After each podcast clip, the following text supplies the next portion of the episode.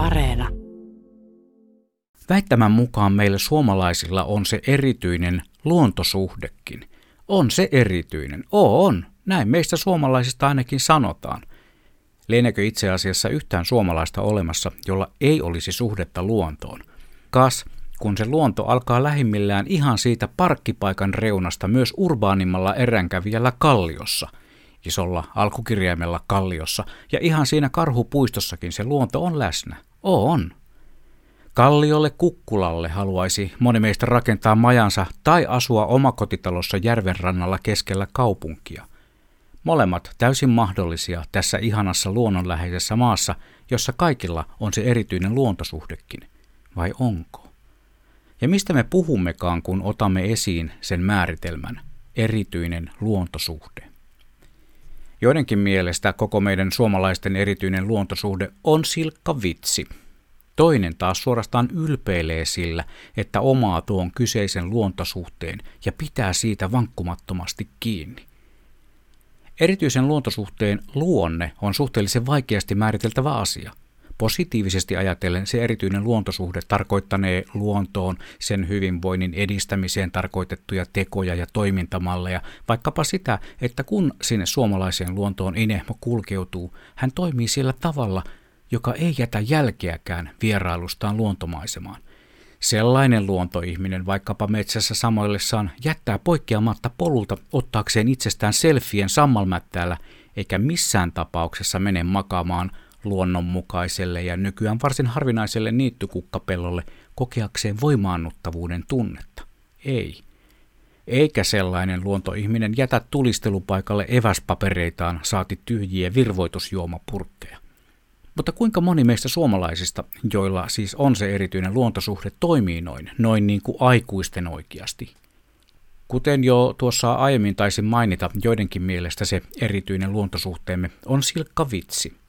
Tai ainakaan se ei tarkoita muuta kuin varsin itsekeskeistä tapaa suhtautua luontoon ja ennen kaikkea luonnon hyödyntämistä taloudellisessa mielessä ja luonnonsuojelu nähdään vain taloushyötyä jarruttavana ituhippien hölmöilynä.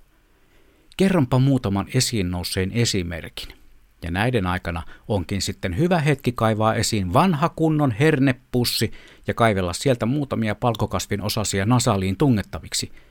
Oletteko valmiina? Esimerkit alkavat N, Y, T, nyt. Kyllä meidän ikiaikainen oikeus kuivattaa suot turvetuotantoon on säilytettävä. Ainakin meidän sukupolven ajan suo kyllä korjaa itsensä muutamassa tuhannessa vuodessa – eikä se metsässä sähköläskipyörällä rällääminen mitään aluskasvillisuutta tuhoa sen enempää kuin patikointi merkatuilla poluilla. Ja tuskin ne kalat mitään kipua tuntevat, saati muutenkaan rasittuvat, kun niitä huvikseen joesta tai järvestä revitään ylös vain kalamiehen egoa pullistavan selfien ottamista varten ja sitten heitetään takaisin Jordaaniin. Kas kun siitä on ihan selkeästi matkailua edistävää hyötyäkin. Taloudellista, luonnollisesti, Entäs sitten suomalaisen faunan tavallaan rakastetuimmat ja samaan hengenvetoon vihatuimmat luontokappaleet? Pedoiksi me niitä kutsumme. Metsän kuningas Otso Mesikämmen, ehkä rakastetuin, varmasti kuvatuin, siis piilokojuista kuvatuin, varmasti vihatuin susi, entäs pelottava porojen ahmia ahma, ja mainitaan tarinoissa vielä ilveskin. Onko se esimerkki suomalaisesta erityisestä luontosuhteesta, kun sata miestä syöksyy metsään koirien ja nykyteknologian avustamana jahtaamaan yhtä kissaa? Ja kun se kissapeto on saatu tapettua, raadon kanssa ilakoidaan ja taas otetaan selfieitä ja todistellaan sitä erityistä luontosuhdettakin. Eipähän ainakaan tämä ilves enää verota niitä otuksia suomalaisesta luonnosta, joita nämä metsien sankarit muulloin kaatavat. Useimmat meistä ymmärtävät, ettei metsien talouskäyttöä voi lopettaa, koska niin kuin mainoksessakin sanotaan, Suomi elää metsästä. Lopettaa ei voine kalastustakaan, vaikkakin me suomalaiset useimmiten käytämme ruokakalana norjalaista kasvatuslohta kuin kotimaista. Muun muassa tällaisiin esimerkkeihin olen törmännyt keskusteluissa niiden kanssa, jotka sitä erityistä luontosuhdettamme vitsinä pitävät, eikä tässä ole kuin murto-osa niistä. No, Miten mukaan sitä meille niin tärkeää erityistä luontosuhdetta voisi vaalia paremmin? Jättämällä menemättä luontoon. No ei sentään.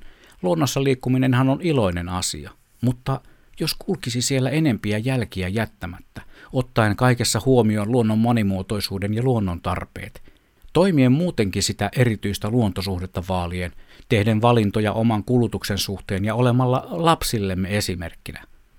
Ajattelemisen ja toivoakseni myös toimimisen arvoinen asiahan se on tämä meidän suomalaisten erityinen luontosuhde. Itse haluan uskoa tämän erityisen luontosuhteen olemassaoloon, koska se on mun erityinen luonto.